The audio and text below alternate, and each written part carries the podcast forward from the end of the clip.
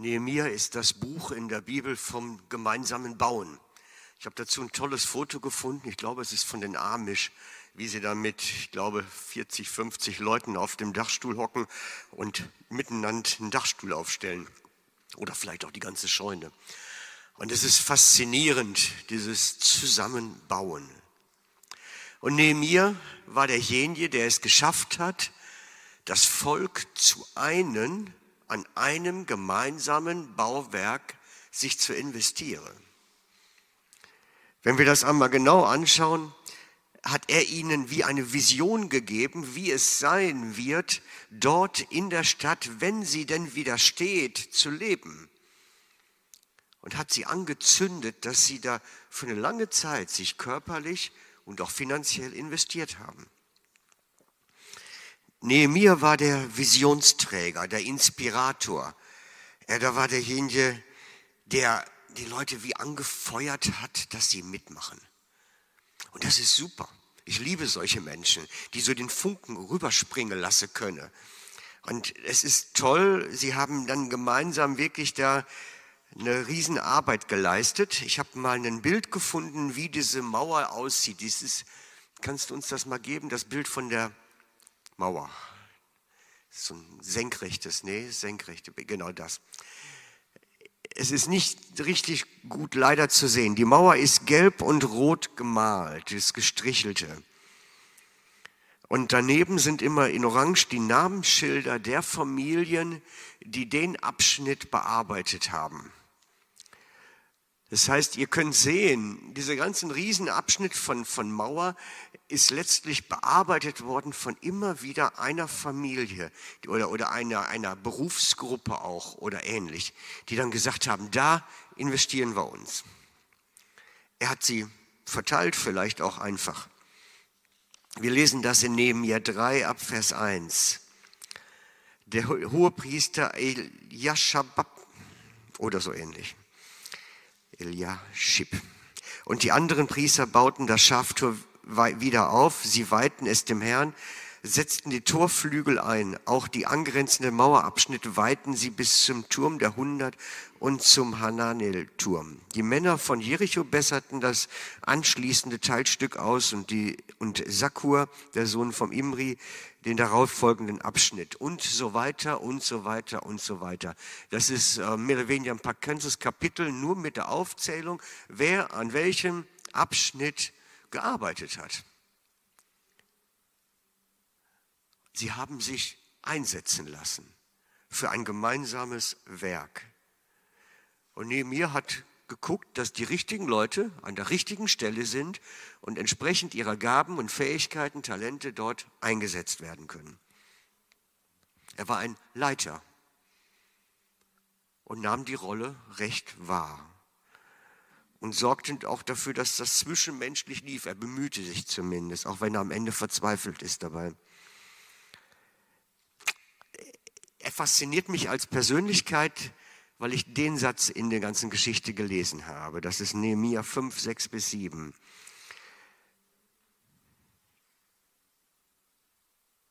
Nehemiah 5, 6 bis 7 haben wir nicht? Nee, müsste davor sein. Ja, danke. Als ich ihre Klagen hörte und von dem Unrecht erfuhr, wurde ich sehr zornig. Ich dachte darüber über alles gründlich nach hey, so einem Leiter, dem vertraue ich.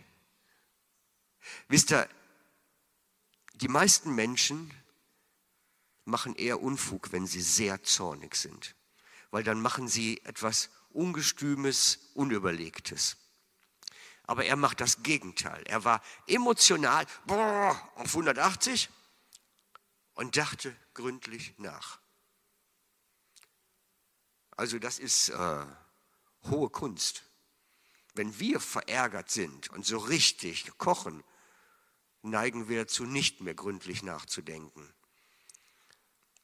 Aber ein Leiter, der so ist und so handelt, ist eine fantastische Persönlichkeit. Das ist wirklich cool. In emotionalen, anspruchsvollen Situationen gründlich nachdenken. Er war jemand, der ermahnte, auf Gott zu vertrauen. Er war einer, der gründlich nachdachte und bringt das zusammen. Er bringt Nachdenken und Vertrauen auf den Herrn auf eine gute Art und Weise zusammen. Ich habe manchmal das Gefühl, in unseren Tagen steht das so entgegen, wie zwei Pole. Entweder bist du am Vertrauen oder du handelst im Nachdenken, aber das stimmt nicht. Wir sehen an Nehemiah, man kann nachdenken und dem Herrn vertrauen. Man kann mit Hirn vertrauen. Das ist nicht verkehrt. Und wie ihr in dem kurzen Video gesehen habt, am Ende hat Nehemiah Selbstzweifel. Er sieht das Werk fertig gebaut, aber die Herzen der Menschen unverändert. Sie sind immer noch egoistisch, rücksichtslos, sind immer noch der alte Mensch und er verzweifelt dran. Das ist ein Teil des Alten Testaments geschrieben 430 Jahre vor Christus. Heute sind die Mauern in Ordnung, weitestgehend. Kannst du uns das mit der Kuppel geben? Weitestgehend in Ordnung, die Mauern. Und wir haben uns davon, genau, ne, die Mauern sind heute im guten Zustand, die noch erhalten sind. Jerusalem ist eine einzige Baustelle, auf der anderen Seite stehen überall Bagger und Kräne. Es wird nur gebaut. Aber es hat nichts mit uns zu tun irgendwie. Also ich werde euch nie auffordern, geht nach Jerusalem und baut an der Mauer oder baut an der Stadt. Es ist nicht unser Job, das ist nicht unser Auftrag. Und deswegen ist mir es so wichtig, dass wir dieses Buch auch aus dem Neuen Testament verstehen. Dass wir das Buch Nehemiah verstehen als etwas, was schon für uns redet, aber halt neutestamentlich redet. Denn auch wir sind an einem gemeinsamen Bauwerk dran. Definitiv. Wir haben ein gemeinsames Bauwerk. Jesus hat uns den Auftrag gegeben, gemeinsam zu bauen. Es geht nicht um ein Gebäude, sondern es geht um das Reich Gottes, an dem wir gemeinsam bauen. Wir bauen ein geistliches Haus aus Menschen gemacht. Und wir lesen dazu Epheser 2,10 Epheser 2,10, ich lese es mal vor schon. Das Fundament des Hauses, in das ihr eingefügt seid, sind die Apostel und Propheten. Und der Eckstein dieses Gebäudes ist Jesus Christus selbst. Er hält den ganzen Bau zusammen. Durch ihn wächst er und wird ein heiliger, dem Herrn geweihter Tempel. Durch Jesus seid ihr in das Bauwerk eingefügt, in dem Gott durch seinen Geist wohnt. Wir bauen auch. Und wir sind ein Teil dieses Bauwerks. Wir sind ein Teil dessen, was da entsteht.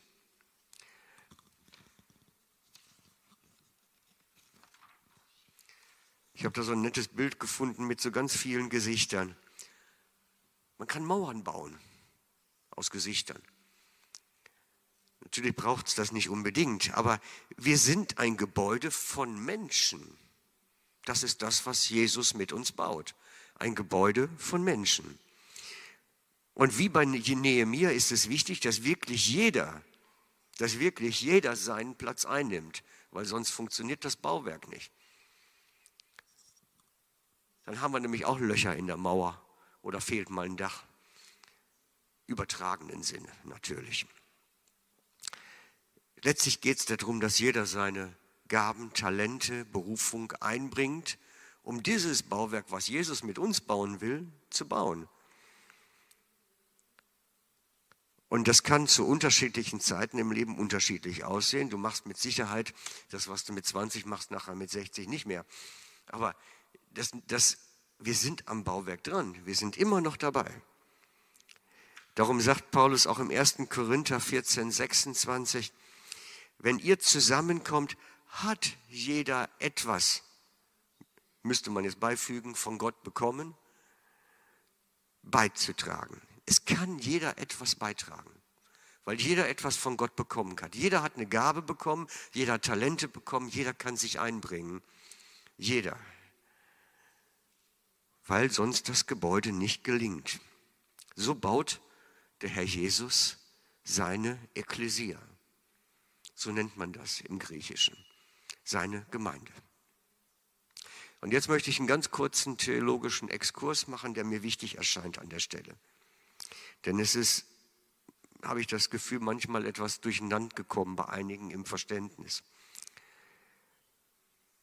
Ihr kennt, wenn ihr Bibel lest, zwei Begriffe. Das eine ist die Braut Christi, das andere ist die Gemeinde. Braut Christi, Leib Christi, müsste man sagen. Und die beiden Dinge sind grundsätzlich unterschiedlich. Braut Christi ist das, die gesammelte Christenheit, die am Ende für Jesus bereitet ist als seine Braut. Alle, über alle Zeiten hinweg, über alle Generationen, alle Orte an der Welt, das ist Braut Christi, die bereitet wird dem Herrn Jesus auf Ewigkeit hin.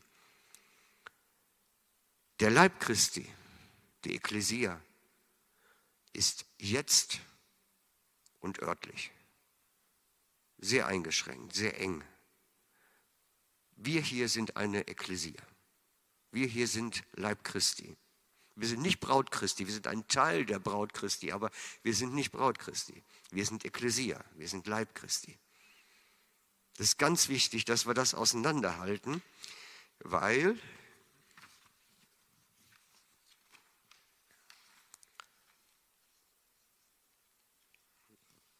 dazu lesen bei Epheser 1, 22. Alles hat ihm Gott, also alles hat Gott ihm, Jesus, zu Füßen gelegt und ihm, den höchsten Herrn, zum Haupt deiner Gemeinde, und da steht in Griechisch wirklich Ekklesia gemacht. Sie ist sein Leib. Ekklesia ist der Leib Christi. Der Schöpfer und Vollender aller Dinge lebt in ihr in seiner ganzen Fülle. Jesus möchte in unserer Mitte, in der ganzen Fülle wohnen. Nicht nur ein Teil, weil wir ein Teil des Gesamtwerks sind, sondern hier bei uns in gesamter Fülle. Das ist wichtig zu verstehen. Wir sind Ekklesia und hier soll die gesamte Fülle Christi sichtbar werden. Wir brauchen uns nicht mit weniger zufrieden geben. Und deswegen beten wir dafür, dass der Herr kommt und diesen Raum einnimmt mit seiner Gegenwart, mit seiner Freundlichkeit. Ekklesia ist eine Organisation. Kann auch ein Verein sein. Eine lokale Organisation. Denn der Begriff Ekklesia kommt eigentlich aus der Politik. Es war die politische Versammlung aller Einwohner einer griechischen Stadt. Das heißt, wenn wir Mitgliederversammlung haben, ist das eigentlich ein geistlicher Akt, weil hier Christus in der Ekklesia in seiner ganzen Fülle sichtbar werden soll. Er ist das Haupt. So steht es im Text. Er ist das Haupt. Nicht der Gemeindeleiter, nicht der Pastor, nicht der Präsident. Jesus ist das Haupt. Punkt. Niemand sonst. Und wir versuchen, so wie wir es am Anfang erklärt haben, uns leiten zu lassen, indem dass er das Haupt ist und uns führt. Zu verstehen, wie er den Weg vorgeht und wie wir dahinterher kommen können. Wir versuchen zu verstehen, wo Jesus praktisch die Spur zieht vor uns und wie wir dahin weitergehen. Er, Jesus, ist das Haupt und ihm folgen wir nach. In der Gemeindeleitung verbringen wir Zeit damit, dass wir fragen, wo gehst du uns voran? Hilf uns das zu sehen. Hilf uns das zu erkennen. Ist das jetzt so geführt oder wie ist das jetzt? Aber letztlich geht es darum, bei all dem, das Bauwerk gelingt nur dann, wenn jeder seine Berufung, seine Gaben, seine Talente einsetzt. Sonst gelingt das Bauwerk nicht.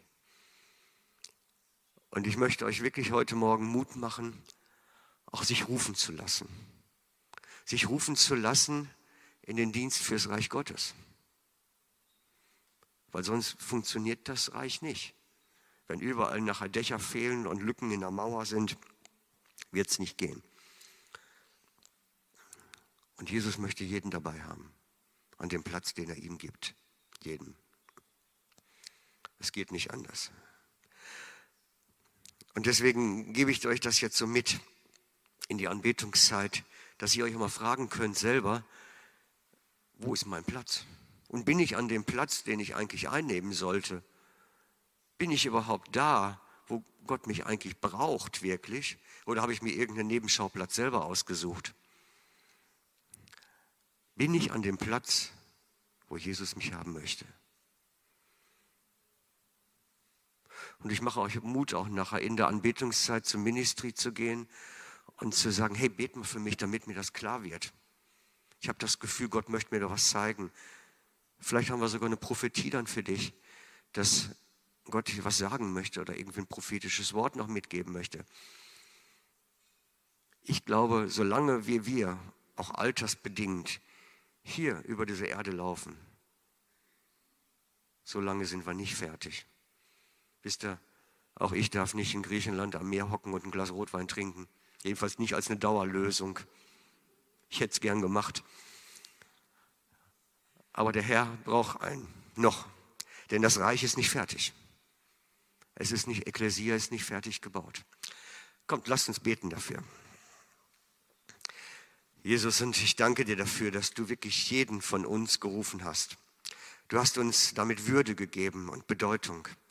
Denn du willst mit uns und den Gaben, die du uns gegeben hast, dein Reich bauen. Ja, und wir stehen vor dir und bitten dich, rede mit uns darüber, mit jedem Einzelnen. Komme mit deinem Heiligen Geist und rede mit jedem Einzelnen darüber, ob er an dem rechten Platz steht, in der Funktion ist, die er braucht. Rede mit jedem darüber, damit dein Bauwerk gelingt, Herr. Amen.